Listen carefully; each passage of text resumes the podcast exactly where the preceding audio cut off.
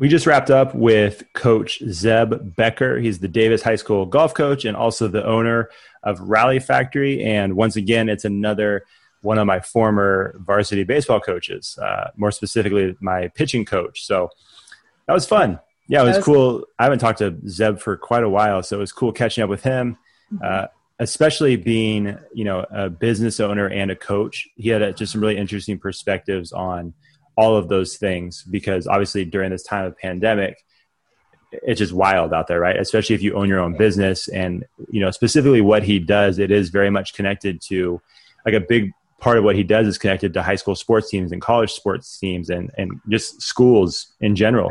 So with those things being shut down it really has a, a tremendous impact negative impact on his business. So hearing his perspective on all of those things was really cool. And it was just fun catching up to him and hearing a little bit about his his thoughts on baseball, golf, and just coaching in general. So yeah, it was fun hearing um, him call you Taco and him talk and talk to you about how you guys will love it. And in the we recorded this one. Okay, so we talked to him before we recorded. Yes. For a while. So this part was recorded, right? When he talked about naming the award after you.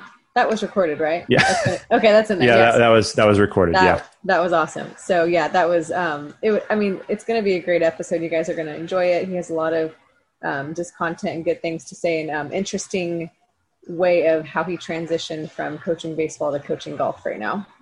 Right. Right. So, yeah. I, I, just want to point out too the fact that uh, there was a an award that they wanted to name after me at my high school, uh, former high school, Casa Roble. Yeah. That doesn't mean anything to you though, right? Like there's no like increase in level of respect. Uh, eh, maybe like a half a point. I'll, i was not expecting that. I'll take it. All right. Uh, I don't know what that means, and that doesn't mean much. It, it doesn't make me feel that great. I'll give you fine. half a point. There you go. I'll take your fake point. So, anyways, here is uh, Zeb Becker. See ya. Ladies and gentlemen, welcome to Character Combine. Character Combine. Yeah, you ready? Yeah, you ready? Winning goes beyond the scoreboard. The scoreboard. Coaches, coaches, I want you to have the type of voice, type of voice that your athletes will hear decades later and still recognize the leadership that you hold in their life, in their life, in their life. Get this thing, get this thing started. Welcome to the Character Combine podcast. I'm Josh Takimoto. And I am Deb McCollum. And today's guest is the Davis High School golf coach and the owner of Rally Factory, and also uh, my former high school pitching coach, Zeb Becker. What's going on, coach? Good. Taco, how are you? I'm good. I'm good. I'm, I'm glad you're able to do this. As you know, we had Tup on just a couple of episodes ago, so that was fun. Um, and uh, yeah, I'm like, once we had him on, I was like, we got to talk to, to Zeb too. Get the get both coaches that, that kind of coached me through my junior and senior year. So I'm excited that you're able to do this. Well, I'm honored to be on. I, I appreciate the offer. Yeah, absolutely. I do want to. I do want to share one story about you. I tend. I tend to do this with people that um, have either coached me or I played with. Uh, and I don't know if you remember this. This is a while ago, but this is one of those things. Sometimes coaches, and I'm sure Zeb and Deb, you have the same uh, thing where some coach will say something to you, and it may be about the game it may not be about the game but either way it just sticks with you for some reason and this is one of those moments we were it was my first year really playing for you it was fall ball. So it was my my sophomore season i was playing fall ball for you guys and we had a saturday doubleheader at laguna creek. And i wasn't scheduled to pitch that day but before the game uh, we were out in the pen um, just working on some stuff. And i remember the big thing for me as you probably remember i was pretty skinny back in high school. There was not much to my legs or my butt. And so, uh, you know, getting that drive, that drive power off my back leg was always a struggle for me because there was no power to, to drive with. And I remember you were kind of trying to, you know, really get that through my head. It's like, hey, yeah, use your legs, drive off. And we kind of doing the same thing over and over. And then finally you're like, okay, Taco, Taco, come here.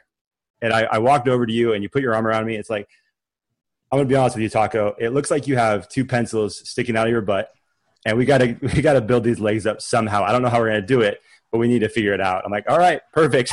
I don't know what to say. To, I don't know what to say to that, but I guess I got to get bigger, bigger and stronger legs. He's so, telling you to hit the gym and get under a bar and start squatting. That, that was it. I think that year, I, that, was, that was my first year taking uh, the advanced body conditioning class at, at CASA. So uh, that one's always stuck with me, coach. I don't know how you feel about that, but that's uh, that would be a, a mentor of mine, uh, Gordon Sadler. Uh, he would uh, he was my football coach in high school. Okay. He had all kinds of little sayings and and kind of rubbed off on me. He would go um, the opposite with some of my linemen. you go, uh, "That kid's butt so big, uh, you could put three pockets on it." that's awesome. Yeah, that that definitely was not my problem, but yeah, that's a, something I always remembered. But I do appreciate that, man. I I, I remember playing for you. You were always uh, you were always honest with me, which I appreciated um, at different points of you know of my playing career there. So, um, but yeah, that one that one sticks out for sure. So, uh, anyways, we have some we have some warm up questions for you. Um, sure. Deb, what do you got for Zeb?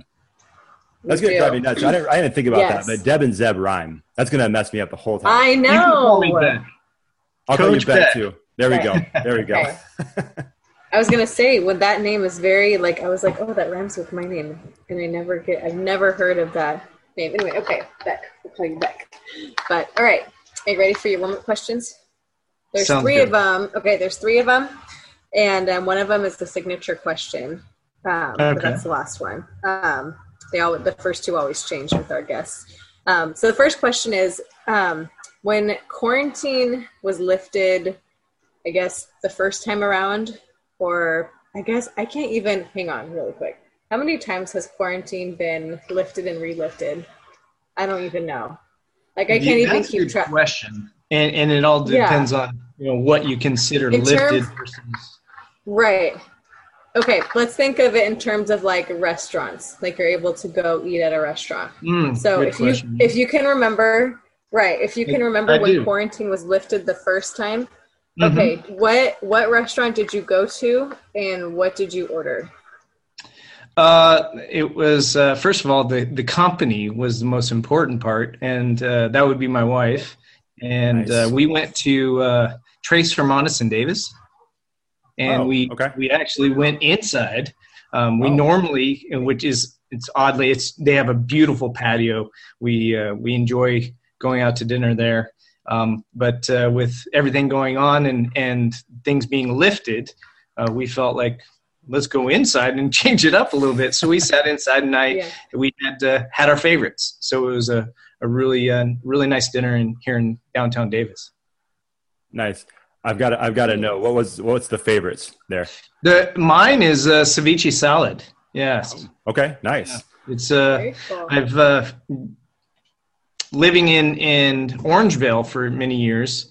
Uh, we always had had uh, our favorites. Uh, Chile, Colorado, and whatnot down in our spots there. But uh, they, they, have a great ceviche, and it's light and in in uh, growing uh, older in my days and and not quite getting the exercise I should. Uh, having a nice ceviche salad is a little a little better than the refried beans. There you, that's a good call. That's a good call. And I'm assuming when you're talking about the the spot in Orangevale, you're talking about La Placita. Yes, that's yes. the best, man. I I love it there. I, my family's been going there for years, and uh, it oh, the service better and better. Oh, food's awesome. Stick to your ribs. Yeah, yeah.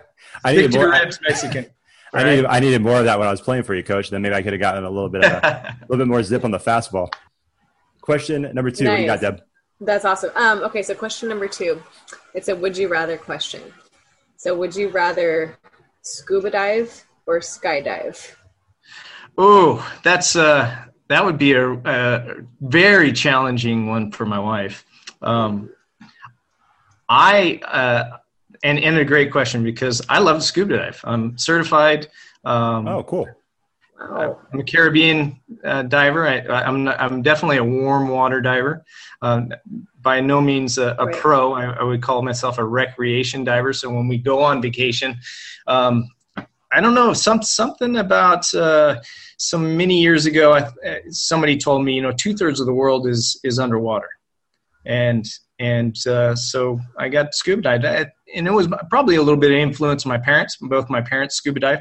They were cold water. They would go uh, diving off Fort Bragg and and uh, Santa Cruz and and Monterey and different spots. Wow. Um, I was certified there um, in Monterey, and uh, that water is really cold. so I've enjoyed the uh, the Caribbean yeah. and the warm water and and uh, seeing all the, the color and the life. Yeah, um, my wife is uh, has enjoyed it with me. Although she she's done the uh, the skydiving and, and I'll pass on that. That's man, I'm with you. Yeah, something about okay. something about heights and whatnot. But uh, mm. yeah, hopefully that See, answers the question. Yeah, no, it does.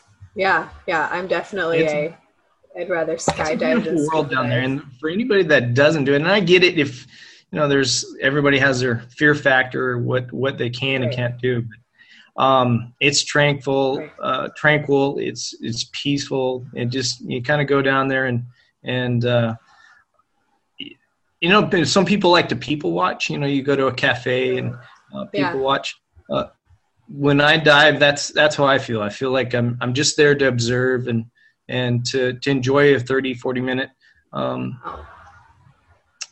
life under yeah. under the water. Yeah, it's beautiful. Wow, that I sounds like that.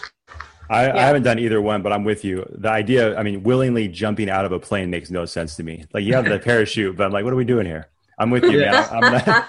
I enjoy snorkeling, so I think the next step has got to be scuba diving. So, and that's, I think that's uh, it's steps, right? It's sure. uh, be, before you can get to move on to uh, the nasty hook, you, you gotta you gotta figure out how to uh, how to how to throw that fastball and, and work on that changeup before you move on to the next level. And snorkeling is exactly. is a good step, right? Yeah. Yep. Yeah. I love it. Love it. That's awesome. That was a good answer. Yes. Um, the last question I, I ask every guest this. I'm just I'm I'm obsessed with music and just how it makes you feel and just how it kind of helps you express you know just life. So if you could pick a song that kind of you know expresses the your the season of life that you're in right now like if you hear it you're like yep that's me. That's what that's what's going on in my world right mm. now. Um, what song would that be? And a lot of people have trouble picking just one song. So if you want to pick two. That's a great question deb. Um, music to me I, I and you're absolutely right. Music can can really set the tone for where you're at in your life at that moment. Maybe it's uh, I, am I'm, I'm a big music buff. Um, I don't have any skills, and, and maybe that's why I enjoy it so much. As you know, I, I can't play a lick. I've tried piano lessons as as a young teenager, and and I don't know, I can't carry notes. So it just. Um, but music, as far as uh, appreciation, I've always I always have something playing in the background in most cases. Um, yeah, matter of fact, uh, that's been something I've been coaching with in recent. You know, asking my athletes, you know, what's your song? What while you're walking down the fairway, what what's going on in your head? And uh, um, mm-hmm. so to and then they're in baseball. My son, 11 year old, is uh, going through the little league ranks, and and he and I, before we uh, we drive to the ball game, I ask him, you know, what's your what's your walk up song today? You know, and he and I will pick out a, a song. So awesome. I guess my question is walk up song, but my overall is uh, probably uh, Ryan Shupe uh, band, the Rubber Band. They they have a song called uh, Dream Big. Okay. That one is quite amazing. Uh, it obviously dream big is. I'm a dreamer. Um, always kind of looking to create and do something fun. Um, but, but, besides the obvious of, of, the lyrics of being positive, um, he also has has some some good spots in there of you know there there's some tough times and, and figure out how to flush it right. So I really like the lyrics and and uh, I'm a I'm a backwoods country guy, so it has a little banjo and good rhythm to it. So Ryan nice. Shupe. Ryan Shupe. I'm writing that down right now. Ryan Shupe. Dream cool. Dream Big is the, is the song. Dream Big. Awesome. I Very love it. Nice. Yeah, that's good. It's hard that's to perfect. pick one, but yeah, yeah everything out there is tough. I'm not sure that would be the, that would be my choice. right? I need to get a little little more juice. Yeah, yeah, absolutely maybe a little ACDC or something like that. There you go. I yeah. like it. I like it. Well, hey, you survived. You survived cool. the warm up questions. Well done. All right. Now Congrats. it's the now it's the easy stuff. You got you you passed the first yeah. test. So, uh, you know, our first question for everybody we talk to is the same, and we just want to know a little bit about your athletic and coaching background, and basically how you got to where you are right now. Hmm. Well, uh, let's see, forty-seven now. Uh, grew up in a in a small town, um, three sport athlete. Uh, played the played the big three, I guess you could say: football, basketball, baseball. Um, I would say say big fish, small pond. I would say more like medium fish, small pond, right? yeah. um, played quarterback, point guard, middle infielder. So um, rather than uh, the athletic part, I, I, really enjoyed the leadership part. Um, of course, I, I, like to compete and whatnot, but um, that was my my thing as a as a high school athlete. Um, played for a guy named Gordon Sadler, like I mentioned. He was uh, just uh, the small town high school football coach, also my baseball coach. Um, just an awesome guy. He had surrounded himself with amazing assistant coaches. Um, used humor a lot. Um, nice. He was tough as nails. I mean, he didn't let us get away with anything, and, and he ran a winning program. So played for him, and and uh, and then uh, transferred or moved down to uh, Sierra College. Played for Steve Eakes. Um, no longer played more more than one uh, sport, so uh, played for Steve Eakes at Sierra. Um, he later became a mentor. I'd love to talk about him. Um, and yeah. he's been a big influence on my life. Uh, after Cal State, uh, or excuse me, after uh, Sierra, I transferred to Cal State East Bay. Uh, lived in the Bay Area for uh, a couple of years. Uh, competed in the what is that the NCAC Northern California Athletic Conference Division two against UC Davis and Chico State and San Francisco State. I think was in that conference. Um, matter of fact, uh, Chico State uh, was uh, the national champions. So uh, in conference, we had a tough, tough schedule. So mm-hmm. um, that was my my playing days, and then um, probably I think I took about two or three years off out of, out of college. Started my business the the day I graduated. I probably I was tinkering around with it my senior year in college and started my business. And I went through uh, what are called the uh, the baseball blues, or and I'm sure other athletes uh, in other sports go through this. But when when the lights are turned out and they you're no longer play, I I kind of sputtered a little bit and just didn't know exactly. Um, you know, I started my business, but there was definitely an empty void. Mm-hmm. Um, so the business was was a way for me to compete, and um, but I sure certainly missed it, and and I was living in the Bay.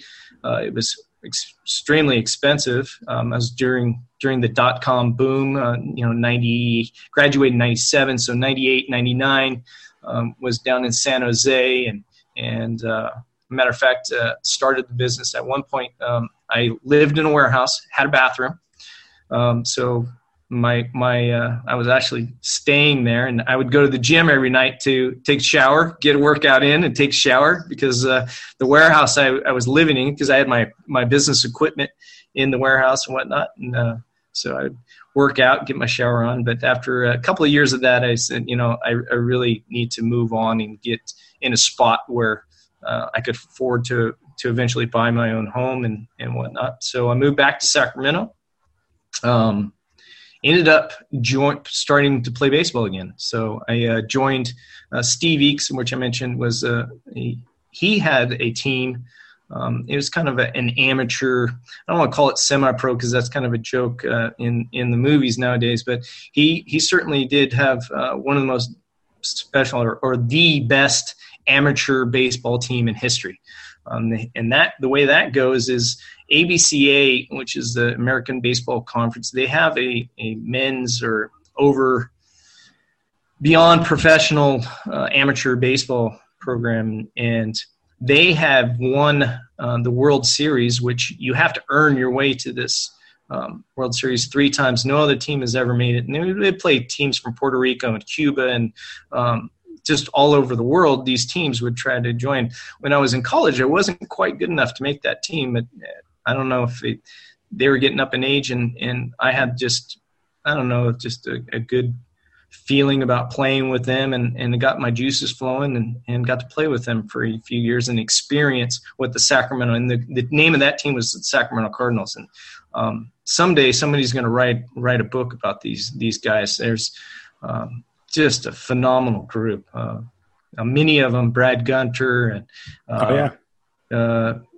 some of the guys, uh, Jeff Nearson. I mean, there's countless guys that are in the coaching ranks that were a part of that uh, that program. Um, matter of fact, they would go up and travel all over, all over Northern California and play the Humboldt Crabs and um, the uh, Santa Maria, or uh, I believe, can't remember the the Foresters, and just some legendary uh, amateur teams, and and they were they were the top.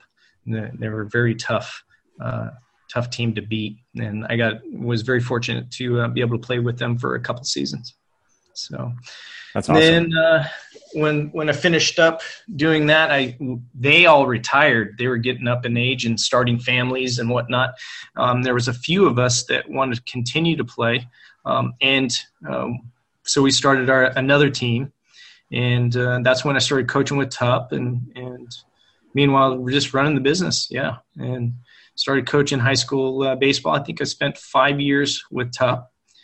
And uh, then I had a family and I had to step down. So that's, I think that covers it. Pretty long time period of time. So um, stepped away for a few years. And, uh, and now, my, my kids are kind of getting up there in age and, and we moved to Davis a few years ago and, and the golf position came up and Mm-hmm. I can fill you in on that detail if you'd like. Yeah, yeah for sure. Uh, man, I have I have some notes here based on what you just said. This is where we tend to get in trouble, coach, as we start yeah. getting sidetracked because of uh, things that our guest says. Uh, mm-hmm. man, I'm not. We, I'm not sure. We start to, to we start to hog the questions too. Right. like we like cut each other off. Well, I want to know while Josh is thinking of his, yeah. of his next question. So, what got you? I mean, what got you going with golf, and what yeah was that key pivotal moment of I'm going to coach golf, and how did you get into all that? Uh, golf was, I've always, I think it, a lot had to do with uh, coaching Josh mm. and being a pitching coach. Mm. Um, oh. That's interesting. First, first, I would like to say, Deb, and you might not know this, but um, Mr. Taco, um, he has an award at Casa Roble that was uh, that was oh. named after him. now, really? it never officially became the Josh Takamoto Award because yeah. he humbly yeah declined. wow! And yeah. that that award was was uh, set up by my good friend Ed Tupper uh, to be named after uh, each kid um, from from the year after he left was to be named after the the best teammate. Wow. Oh, thank you for sharing that. I, you, I kind of forgot about want, that. You didn't want the award named after you? What's wrong with you? Come I know that's what that's what they said too. I remember I, I, I stopped by the one of your guys' games to talk to you about that because I think Tep or Tup uh, texted me about it, yeah. and like I thought about it. I'm like I just something about it just didn't feel right. I, maybe it's just because it was a it should have just been like a teammate award. I don't know. Like Zeb said, I was trying to be humble. Um, well, not that I didn't I, appreciate the honor. I definitely appreciated it, but um, I'd like to ma- mention that that in that there is a conundrum amongst athletes and coaches because we're taught this humbleness, right? We're taught to team first. Yeah. And it's it's difficult. And I and I we put you in a, in a situation you were young, um, yeah. but you were one the epitome of what a great teammate should be. So oh, in, my in my mind, you will always go down as or the best teammate at Casa is the Josh Takamoto Award, wow. Mr. Taco. Well, thank you very much. I, I, do appreciate that. I feel like we could end the podcast right now. yeah. I, I, may just cut that it, one soundbite and just play it over and over. I'll just. is it too late? Can he change? Is it too late? Can he accept the award as like his name? Can we change the name? We can. That's okay. We'll we'll let it we'll let it be. I'll be honest though. Now nowadays, I might have accepted it, but back then. yeah, yeah, that's cool though. Yeah, Very no, I nice. appreciate you sharing that. I uh, that's funny. I completely forgot that uh, we had that conversation after Tup initially contacted mm-hmm. me, and I had to. I didn't have to, but I decided to decline it. But I did. I will say, I feel like the the compromise was I did show up for that year's end of team party, and I did stand up there with Tup uh, to present it to someone. I forgot who it was. Um, I, I want to say Brett Ball, but I don't think it was Brett Ball. I think it was someone that, else. That's a good teammate right there. That, I, I love Brett. Yeah. yeah. we didn't we weren't teammates uh, at the high school level, but during uh, the Ponyball days, I was a teammate of his a couple times, and it made sense that he won that award once or twice. But uh, no, thank you, man. I appreciate that. Thank yeah. you for the kind words. I do appreciate that. Well, Deb, I spent a lot of time um, with individuals um, while the team was out doing double plays and the outfielders were working on on uh, drop steps and cuts. You know, I, I would spend like most pitching coaches one on one with with athletes. Um, Josh and, and many great great young pitchers coming out of the Orangevale area, and, and it really gave me a chance to connect uh, with the, with the athletes, and then over time, uh, I just watch mechanics and and what are people doing and what's going on in their mind. You know what what's their attitude like um, during a bullpen session. So as let's fast forward say 10 years or 15 years time flies um, during the period of, of when my kids were my, my little babies um, i didn't have time necessarily to go play play four hours of golf. I always had a golf passion. I played played on the spare time in college and and uh, after college but i with the the little kids i didn't have time. So i became um, what I call a range rat.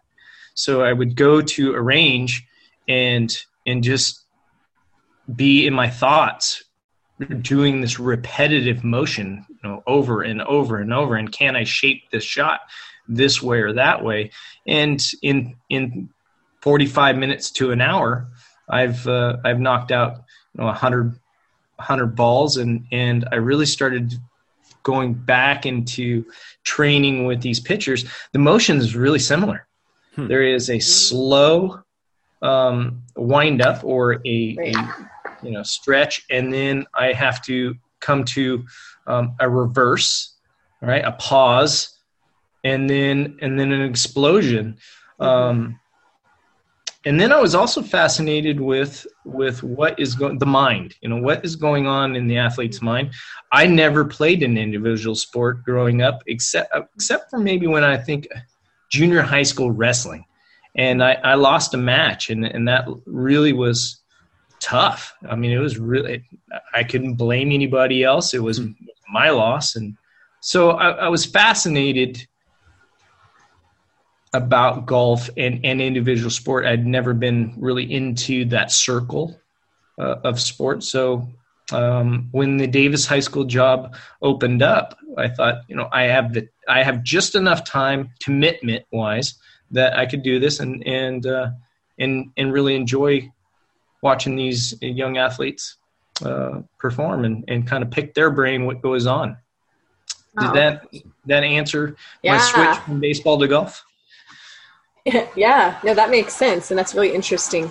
Um, I I play I play golf just for fun and like almost don't even keep score, but um, it's definitely a mind. Like I didn't, I've never played individual sports either, so I know I know what you're talking about in terms of, am I going to decide to take this swing seriously? I don't know. Let me, I got to think about it if I am, and sometimes I do, and sometimes like I seriously will get mentally tired and just be like, yeah, whatever. And I'll just swing without even thinking about any, you know, my two, I do like a two count on my backstroke. And then like, I just, I'm like, nah. But um, yeah, it's definitely, it can be mentally exhausting. The individual. Sport, that, and, uh, that's, that's interesting that you say that too, because in a, in a basketball and base in, in football that, I mean, that timer really has something the speed of the game is a little faster, obviously with basketball. Um, baseball, that three, I guess maybe in a high school game it's two hour, two and a half hours, right? Mm-hmm. But uh, to be able to stay on point or focused for a 18 hole round, it, and and to to have that singular, yeah, focus, yeah, I, it, it's amazing.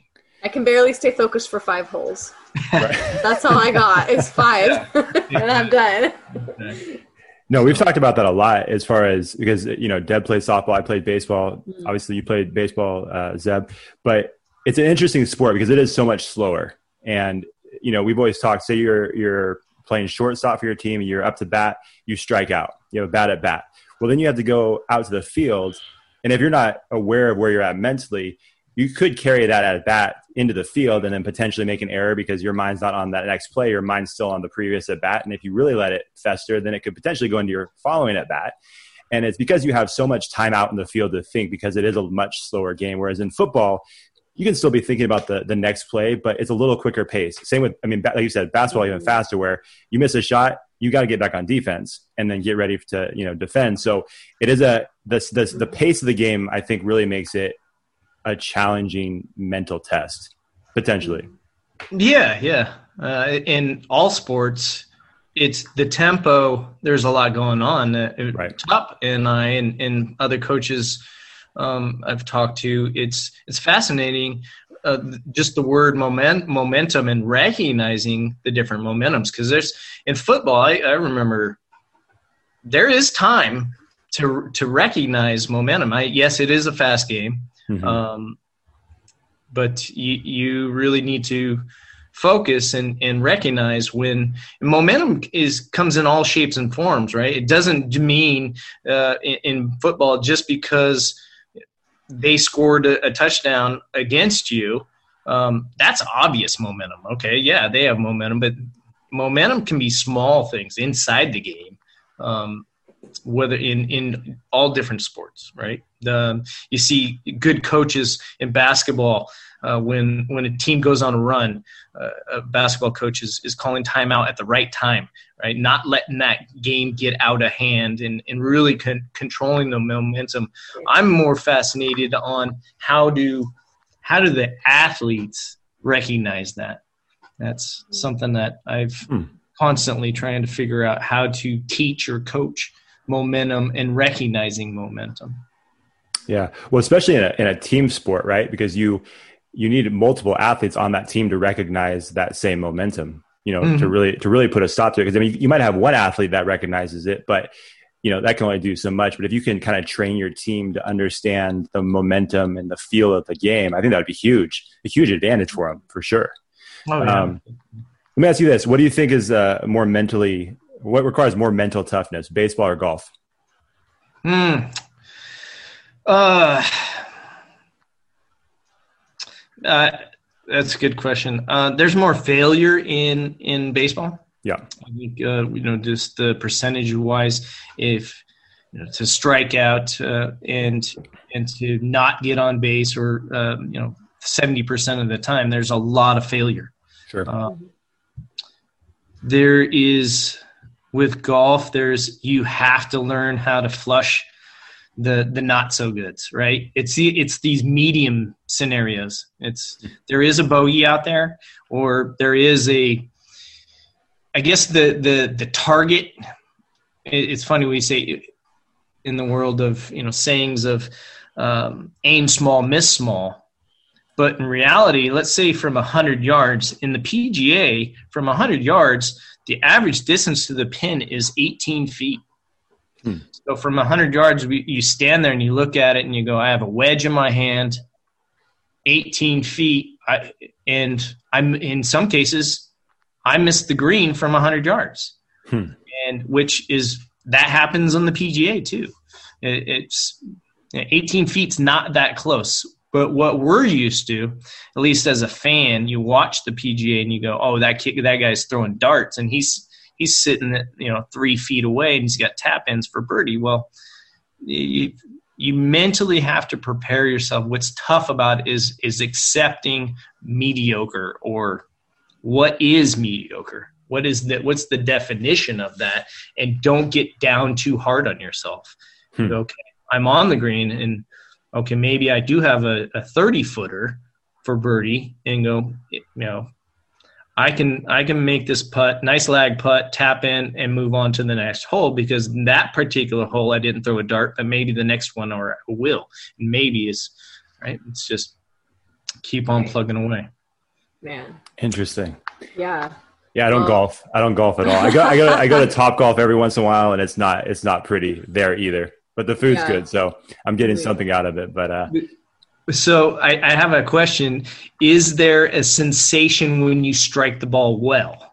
Do you is there a because that to me got me hooked back in the because I went from from hitting a baseball yeah to okay I'm gonna I'm gonna start playing golf and I was I'm, I'm with you I was did yeah. not start off as a good golfer but there was this sensation of making that connection there's that feels good it does feel good. I'm gonna be honest yeah. with you. When I strike it well, it's more of sh- more of a shock right now. you know, what I mean, I, I surprise myself, but I can see I can see what you're saying for sure. Um, how I mean, I, I, think that's what everybody says, right? When they when they start that golf journey, it was mm-hmm. like like one moment, you know, one hit, you know, something. There's just like kind of one moment where they're like, okay, now I'm obsessed with this and I'm hooked. Haven't quite gotten yeah. there yet, but it, it knows it might it might it might happen. Nothing's nothing's out of the question. I look forward to a round with you someday, Taco. Hey, there we go.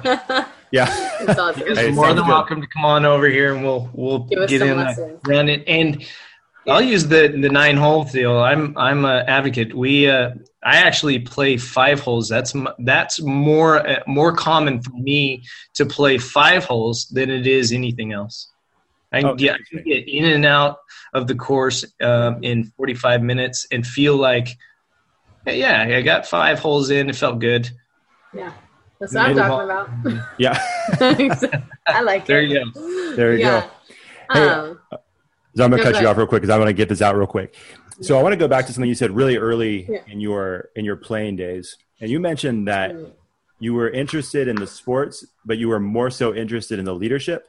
Uh, that's really interesting because I don't think we've ever had a guest say something like that when it comes to their to their playing days. Um, so it's interesting that you recognize it that early. And something we've often said with coaches is that if you're, I think Deb, I think you said this before, if you're a coach, there's a good chance that you're a leader in multiple areas of life. And we know that's the case for you, Zeb, because you're, you're a father, you're a husband, you're a business owner, you're a coach.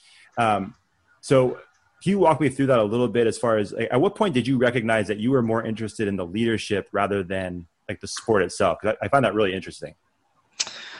Uh, I, I, I didn't have any brothers or sisters uh, growing up, so m- team sports was my that was my family. Sure. Right. My I didn't. My parents actually weren't sports sports people either. Um, uh, my mother was awesome. She made sure that I had that outlet, and she knew it was really important to, for me. Um, but I, I, don't know at what point in in it was somewhere in high school I was I was usually smaller, uh, especially in, in, the grade schools. But when I got into high school, I was average, if not a little bit smaller. And there were in some cases, or maybe maybe in several cases, I was I was not the best athlete, or I was undersized, and there was bigger, stronger guys. And I watched them in in leadership roles, and I didn't feel like my teammates were following so, and I just, or it was just my personality of maybe being a bit of a boss and saying, "Hey, follow me, let's go," and and I wasn't afraid to speak up. And and there are a lot of in my years, there are the some phenomenal teammates I've had that were quiet leaders. Um, and then there's personalities maybe more like myself where I wasn't uh, I wasn't bashful about saying, "Hey, you know, when when needed, I would use my voice and and in some cases it was jump on my back and let's go. yeah, so I enjoyed that part. That's interesting because I feel like that's a, a really good thing for coaches to hear too, coaches and athletes. But I think sometimes we we see certain types of coaches. Either we we see them on TV or in a podcast, or we hear or we read, read one of their books, and we think, okay, I want to coach like say I want to coach like Phil Jackson, you know and you can take a lot of great things away from what mm. phil jackson does but to have that same personality may not fit the current coach that's reading that book or listening to that interview and so sometimes you have coaches that try to implement that same personality into theirs and they may be a b type personality trying to aim for an a type personality and it just doesn't seem genuine so the fact that you recognize that's like no i'm i'm an a type I, I, bark a little bit. I'm not the quiet leader like some of these guys. And this is what I need to play to my strengths.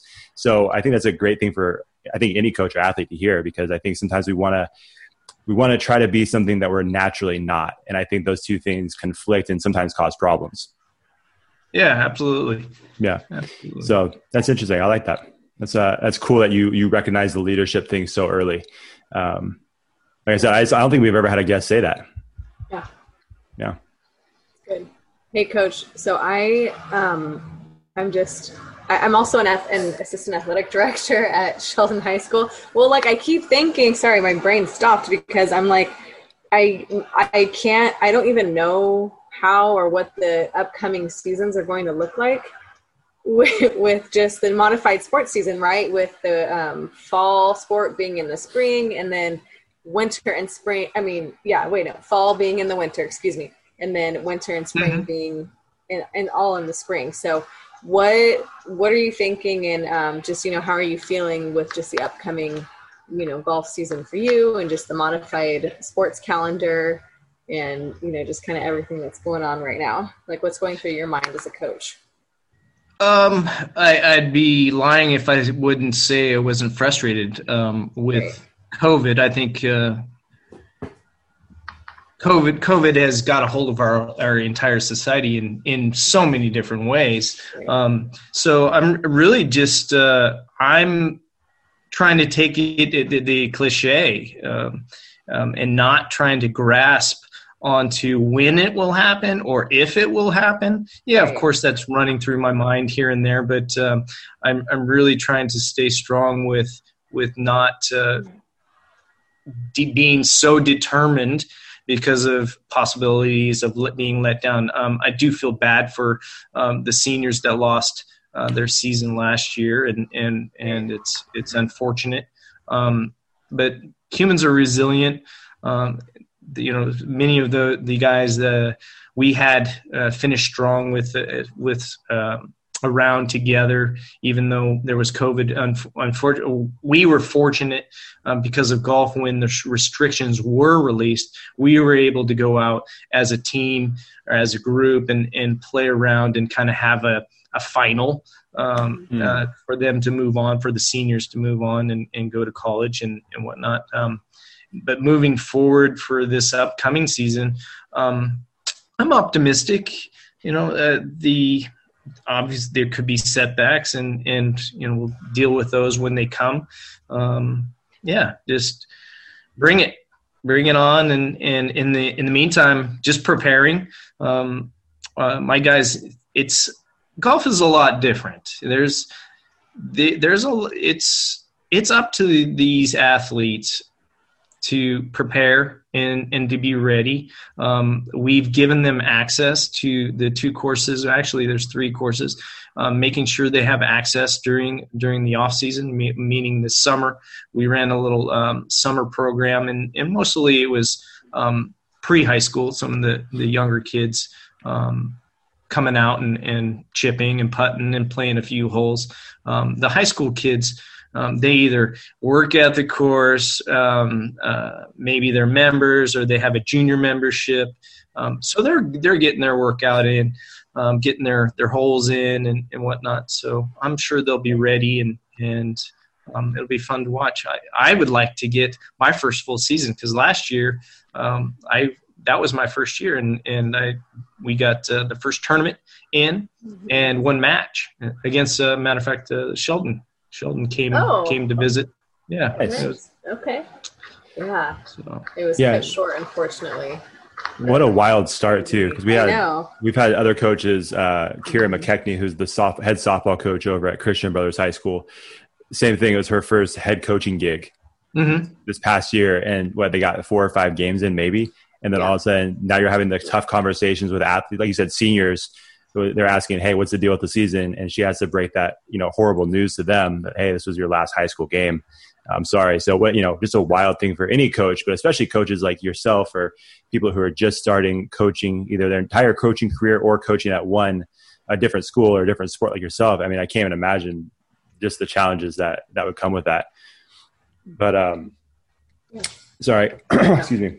Um, but that, that being said though like you're a you're a business owner too so you're not just feeling this in one aspect you know what i mean and the the i want you to talk a little bit about what your business is rally factory but um, the more i thought because when i talked to tup the more i thought about what you do the more i realized oh man like the school is shutting down is a massive blow to your to your business. No sports being played is a massive blow. It's like, geez, you know, just a, a, lot of craziness, I'm sure, for you. So, if you don't mind, can you just walk us through a little bit about what Rally Factory is, and then how you've been doing during this entire pandemic?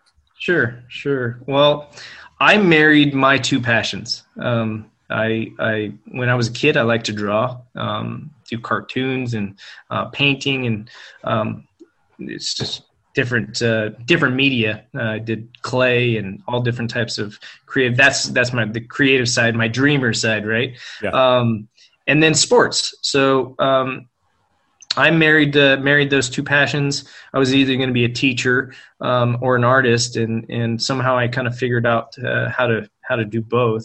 So I started designing uh, sportswear for teams and and gear and um, I bought a printing press and and shoot 22 years later um, here we are we're still trucking along. And, and so we uh, we outfit many many high schools colleges universities um, with uniforms hats jackets t-shirts uh, practice wear uh, you name it.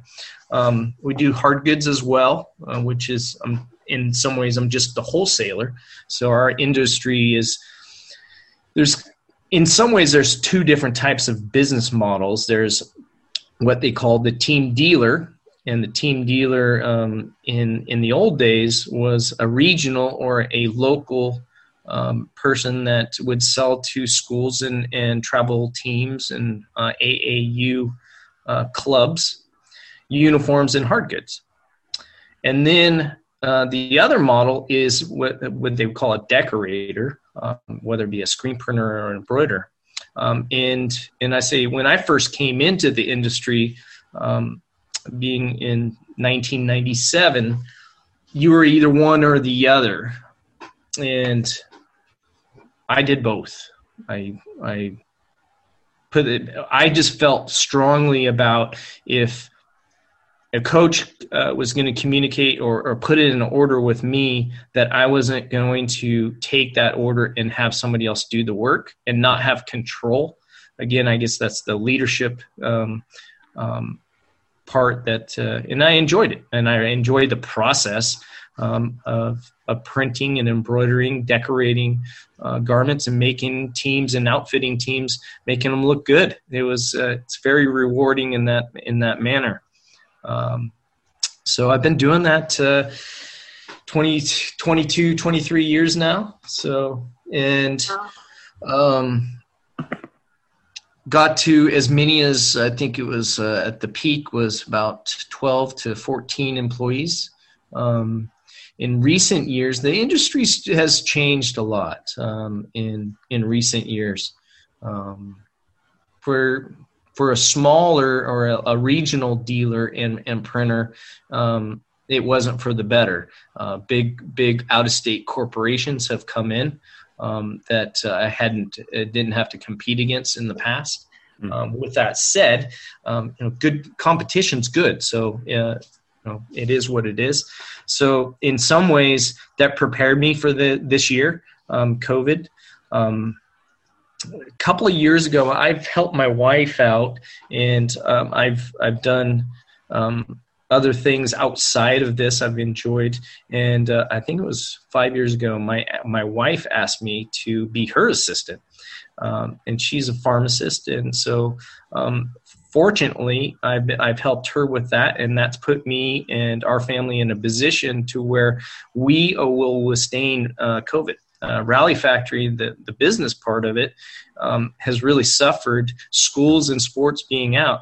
But I've always I hang my hat on the fact that it's in some ways it's recession resistant. In the 08 time period of when the housing market crashed, we were doing pretty well. Um, schools and sports still go on, and the way I I like to say is if the economy is is tough, moms and dads are still going to make sure Johnny and and Joe or Jill, you know, the the boys and the girls are still going to play softball and basketball, and maybe they maybe the parents aren't going to go out to dinner as often, but they're still going to make sure that the kids are playing sports and have and and if they're playing sports, I have a job. I have uniforms to make um, and gear to produce. um, which puts bread on the on the table for me. Um, I never expected uh, to see schools being shut down the way they are, and and um, yeah, it's it's been a r- really really bad year um, as far as numbers for Rally Factory. Although I'm in a position, I've I've telling I, I and I have a right hand man. Uh, Ron Diller is is my general manager, and he and I were college teammates. Guy is just a, an amazing person. Um, he he helps me out, runs the business uh, like it's his own, um, takes care of everybody. Just an awesome dude, and and uh, we will get through it. It's just a matter of time when when schools and sports are fired back up. Um, we'll be busier than ever. And, and, for anybody that's listening out there um, that are that are coaches, whether you're ordering through me or another company, I highly recommend getting it prepared because, like no other, our industry will be slammed in a in a season that it's never seen before. For example, um, our industry normally, I would say, usually end of July, August, we we do two thirds of of our a year between August and November. Hmm. It's just because of all the fall sports are getting fired up. Winter sports are right around the corner, and while those two are actually either playing or preparing, it's almost as if we as as at a young age have learned that back to school means buy, um, prepare so even my spring sports are normally uh, preparing getting orders in um, and we have time to get it all dialed in and ready to go for spring this isn't that this is abnormal so what's we're preparing my team right now is preparing at the shop is more of a November, December. So all these orders are going to start coming in, and the timing is going to be different. And I'm curious how the other uh, businesses um, in in our industry manage this because it will be a, a different time timing than what we're used to. Right. Wow. Yeah, that's that's crazy. It actually brings me uh, to something that I mentioned with the in the podcast with Tup is something that used to say kind of forgot that it was your saying, but proper preparation prevents poor performance It was something you used to say quite a bit when I was playing ball for you. So uh, that probably probably applies now more than ever, right? Like you just said, for anybody who's out there who needs uniforms or apparel, you know, I would probably stick very closely to that mantra. Yeah. Yes, yes, absolutely. Oh, and uh, there there's another Gordon Sadler ism. Um, okay. Yeah, that was one I got from from Coach Sadler. He had he had lots of them. That's, it sounds like it. it. Sounds like it. It's a great coach then. Yes, he um, was. Well, that's that's awesome, man. To hear that. I mean, it seems like you have a really positive outlook on everything, and I think. I mean, even going back into your your background, talking about living in a warehouse, trying to grind, you know, grind until you could get your business up and running. I mean, it seems like it's just part of who you are. Again, the leadership aspect and the mental toughness that we've been talking about. I mean, it's it's you know, in a lot of ways, it sounds like you've been built for this type of moment. so that's a that's a good thing. I got a good one for you, Taco. I just heard this the other day on uh, a friend of mine sent me from uh, Colin Cowherd. Um, yeah. he, let me get this guy's name, and and I let me get it here. I was just just looking at. He's talking. Is Trevor Moawad? Does that ring a bell? The name sounds familiar. I, I can't it sounds vaguely he, familiar. I think he was talking. He's he's uh, mentoring or coaching. He's a he's a, a, mental coach for Georgia. He's done Alabama, oh. and he's doing uh, he's helping out Russell Wilson. Um, oh, interesting. That's really working out well. Stuff. He was talking about, uh, and I, I really enjoyed it about finding neutral. Hmm. Interesting. So okay. it, you know, I could say, hey, everything is good and be super positive, which that's not that's not reality. It's right now it's tough. It's a grind, right? The the for all of us that there's there's nobody that this is COVID isn't affecting.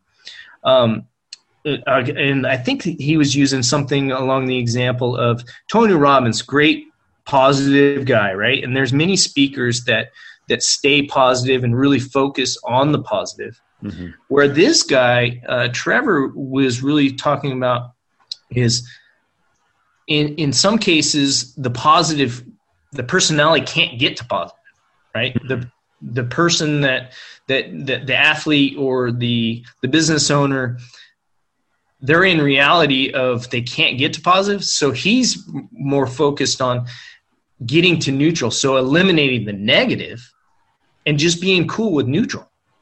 And i, I that kind of went home home to me where yeah you're right. If if i dwell on the negative which is much more powerful than the positive right? I can say oh, I can, I'm going to hit a hole in one and I can hit a hole in one until I'm blue in the face and be positive and be positive it doesn't necessarily mean it's always going to result in a positive versus I see water, I see trees, I see water, and I, if I dwell on the negative, right? Where he, I think what he's talking about is just trying to stay neutral. Don't get too uh, too low, right? And and we've all of the coaches I've talked to over the years been around is don't get too high, don't get too low, find that neutral, right? Yeah. That's good. That's so that's, uh, where I'm at. I'm I'm you know finding the neutral. There is there is a positive. It's not here yet, but it will be soon. Right. That's awesome. I like that's probably gonna be the soundbite I used for your uh, your promo clip, Coach. That's really good. I yeah. like that. Um, well, I, it's not mine, so you'll have to check them out. It, Cowan uh, Cowherd had that. Okay, I'll, ch- I'll check that out for sure. Yeah. Yeah. Awesome. Well, we want to be good. we want to make sure we're respectful of your time. We appreciate you uh, hopping on the podcast to chat with us for a little bit. Um, you know, the one last question I want to ask you no, I lied. I'm sorry. I, two two questions I want to ask you. Is, uh, obviously you have time. Perfect, perfect. so obviously you're pretty busy, um, especially when things are, especially when things are, you know, going full force, business, coaching, family, all that stuff.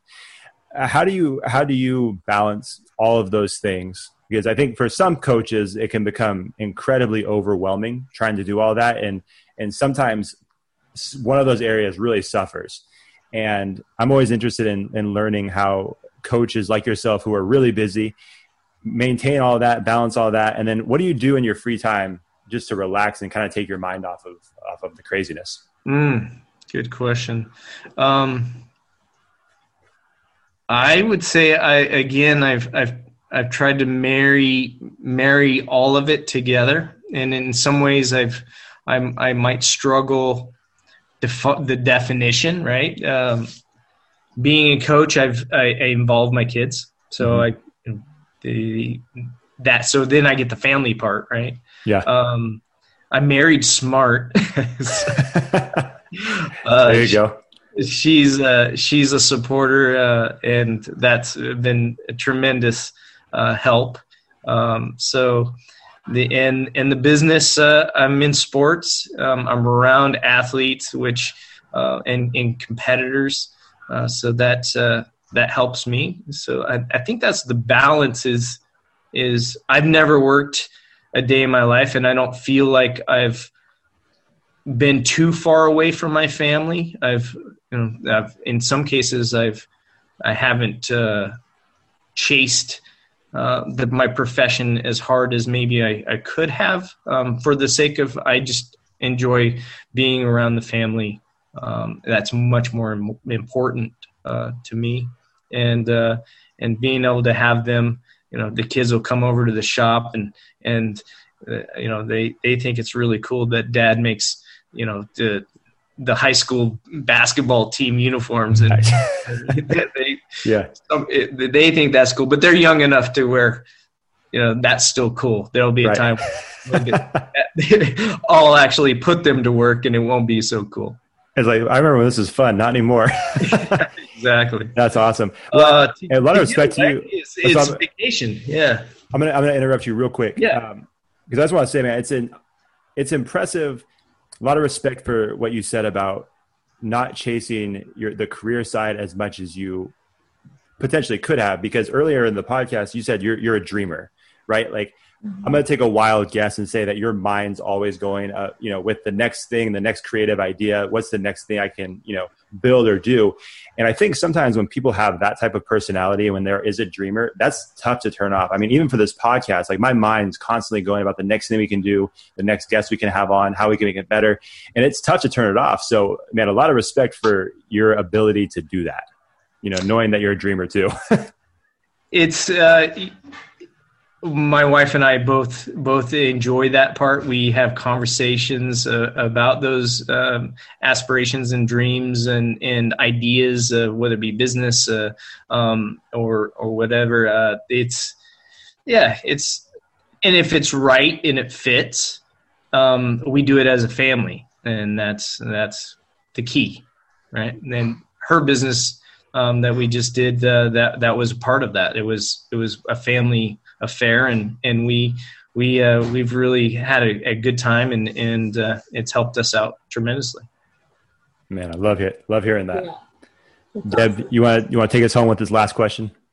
Yes. Um, okay, Coach. So um, this is obviously called the Character Combine podcast. So we always want to ask um, our guests and coaches, um, what does the word character mean to you, and um, how how important do you think it is you know to teach your athletes character and to help them you know build that aspect um, within their life and you know um, within their sport. Mm, yeah. I, I, I Tup got me um, took me into character combine and and uh, i'm sure you guys have heard there's so many great speakers and and people you guys have interviewed um, I'm sure you've heard this a million million times. The I would say it's what's that person like when when a character is it's what you're like when nobody is around. You know, um, Antonio Saro. Yeah, yeah. Um, that's important to me, and and uh, character also is is uh, in my my trade, and I think this is really important. Is being a man of your word. Uh, there's a there's oftentimes uh, you you just got to come through and get it done. I mean, I've stood at a printing press um, at two o'clock in the morning because I had to get a job done. I told a guy I would get it done, and um, I've I've been in in a position where I haven't been able to get it done for in sometimes situations that I, I had no control over, um, whether it be you know buying a product and it not being in stock and and and I'm in in the in a bad spot, right? I always felt it it, it hurt. You know, you'd be have a lump in your throat and just like ah, you know. Um, but just uh, if you have control and you have the ability just to come through be be honest and and come through for people and um, you know good things will happen. Yeah. Perfect. Awesome. Love That's it. awesome. Yeah. hey coach where can they uh, where can they follow you rally factory on social media all that stuff? Um, rallyfactory.com has is a, a good information uh, page uh, for has all of our services and uh, and whatnot. Um, it's it's a show off uh, that my humble my humble page is here. Look what we've done. Uh, yeah, yeah. If, and if there's any of those services that you need, uh, that's there. Um, uh, on Twitter, I'm uh, I think it's Cali Zeb. I've I've really done with the the uh, golf team. I put a uh, a Twitter page, but I personally have um, prime, pretty much eliminated social media out of my life. Not a bad um, choice. I do have. I'm sure you can with a name like Zeb. I'm sure you can search me. I, I do have a Facebook page, uh, but uh, I'm not active on it. Uh, it's been some years, uh, so uh, I apologize for those. But uh, you can send me an email. Yeah, my cell phone is is available. Anybody wants to ever talk? Yeah, shoot, shoot me a message. Perfect. Perfect. Awesome. You know what? Um, one thing you, I'm sorry. One thing you did mention, I did want to bring this up because um, you brought up Steve Eakes. I know I said we were going to get out of here, but I, we didn't circle back. No, I, he's he's uh he's yeah. somebody you could talk talk about. Yeah. Well, he so the last the last was it the last year we did the character combine. I think it was the last year we had the event. Uh, we actually honored Steve Eakes, and um, he won the uh, it was like the lifetime achievement award for coaching, and mm-hmm. it was cool. I know um, I know Harper played ball for him. Uh, Coach Gunter was there. Um, I'm trying to think. I think there's a couple other guys that I recognize, but yeah, I mean, just this, the the stage at Folsom High School was filled with former players that played for him and it was a mm-hmm. pretty pretty cool moment. So um, I just wanted to give you a quick moment to share a little bit about you know what he meant for you as a as a player of his. Uh, he's besides him running the greatest amateur baseball team uh, this nation's ever seen, and and that's you know seems you know how do you look up a, an amateur's record right the, the, the stats aren't there aren't websites uh, set up for this group, but the his the people that he coached and played with. Um, I mean, there's just name after name. You know, Metzger and Mart Martinelli, and uh, there you would like this one, Taco. There, there's this guy named uh, Martinelli. He won he won a uh, JC championship at uh, Sac City. He won a national championship at Miami Okay. Wow. I don't know his pro ball history, um, but he was a pitcher, and uh, that guy would run through a wall for Steve Eakes.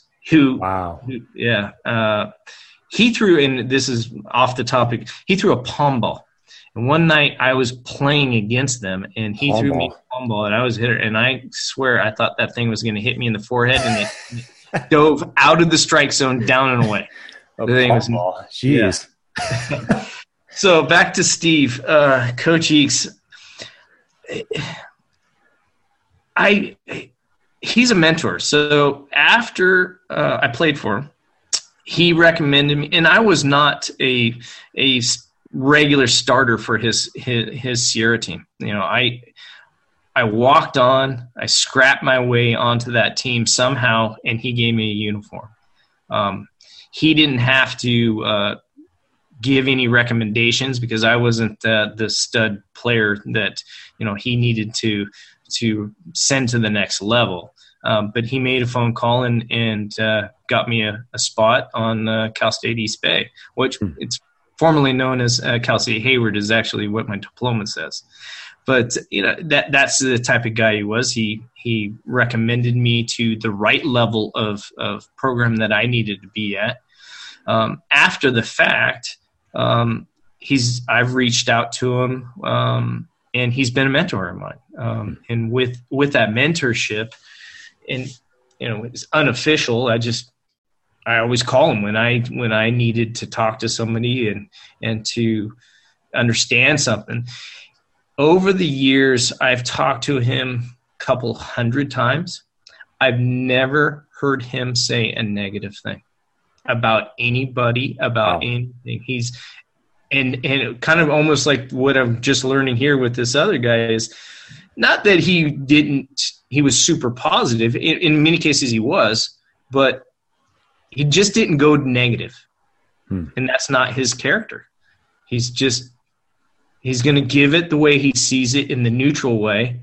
And if it deserves the positive side and that to me he always finds the silver lining in every situation, and he's he's given me countless uh, lessons learned, and and just a um on on the uh, other side is he's in some ways he's born and raised in Sacramento. Uh, I don't know all the history of of his upbringing, but he grew up in a very tough neighborhood. Hmm think he went to Norte High School, which is oh. in the Del Paso Heights, and it's not even high school anymore. I think it's a it's a junior high school, and he grew up in a rough rough neighborhood and and uh, played uh, played multiple sports. Went on to uh, play at Sac State starter. And if he's not in the Hall of Fame, he should be, and and then uh, went and played pro ball, and um, he's uh, he's a staple at Highlands High School. Yeah, um, been the athletic director there, and and think about the. I would consider Highlands. My shop is near there, and it's not the. Uh, try in his words would be. Uh, he wouldn't go to the bad neighborhood. It's it's not the best of neighborhoods, right? Um, sure. and and he's influenced. Uh, I've I've watched him uh, be a PE teacher and and a coach on that campus. He connects with those athletes. Um, it, it's it's really special. He's he's an extraordinary person. That's awesome. Yeah, and everybody that I've talked to about Coach Eakes has said uh, very similar things. So it's cool that when you have a coach like that, and the the the through line is the same for all of the people that he's had an impact on. It's pretty pretty special. So yeah. uh, thank you thank you very much for sharing a little bit about Coach Eakes. Um, Deb, where can they follow us? You guys can follow us on Twitter at Sports Character, Instagram at Character Combine, Facebook, LinkedIn, and YouTube. I think that's it. That's it. Miss anything? Okay. You know, you got it. You got it, Coach. thank you so much, man. We appreciate Thank the you, uh, time and uh, stay safe and stay healthy. Likewise, Thanks, likewise. Thank you very much. Have a good night. All right, you too.